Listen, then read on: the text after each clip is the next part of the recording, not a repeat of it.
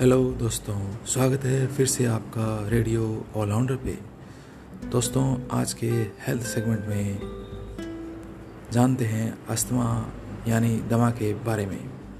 Asthma या दमा फेफड़ों से संबंधित एक ऐसी बीमारी है जिसमें रोगी को अस्थमा का अटैक होने पर सांस लेने में दिक्कत महसूस होती है। इसके अलावा छाती में चकड़न भारीपन और घबराहट बनी रहती है। और किसी भी प्रकार की फ़िज़िकल एक्टिविटी करने में भी दिक्कत महसूस होती है।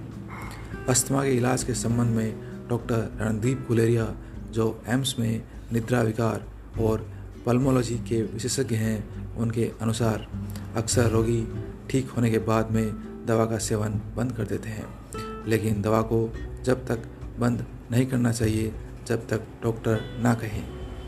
अगर रोगी लंबे समय तक डॉक्टर के परामर्श के अनुसार दवा जारी रखता है तो रोगी पूर्ण रूप से ठीक हो सकता है।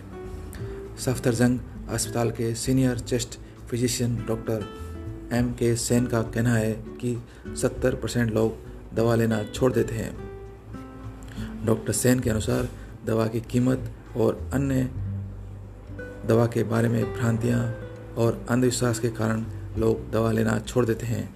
जो आगे चलकर खतरनाक साबित हो सकता है। अस्थमा रोगी को कुछ बातों का ध्यान में रखना चाहिए।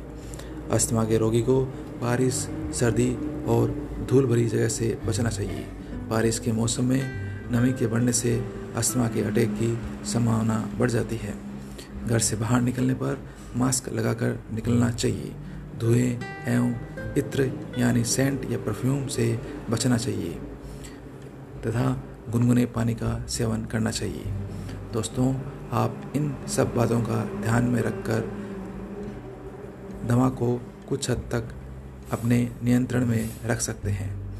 धन्यवाद दोस्तों, सुनने के लिए।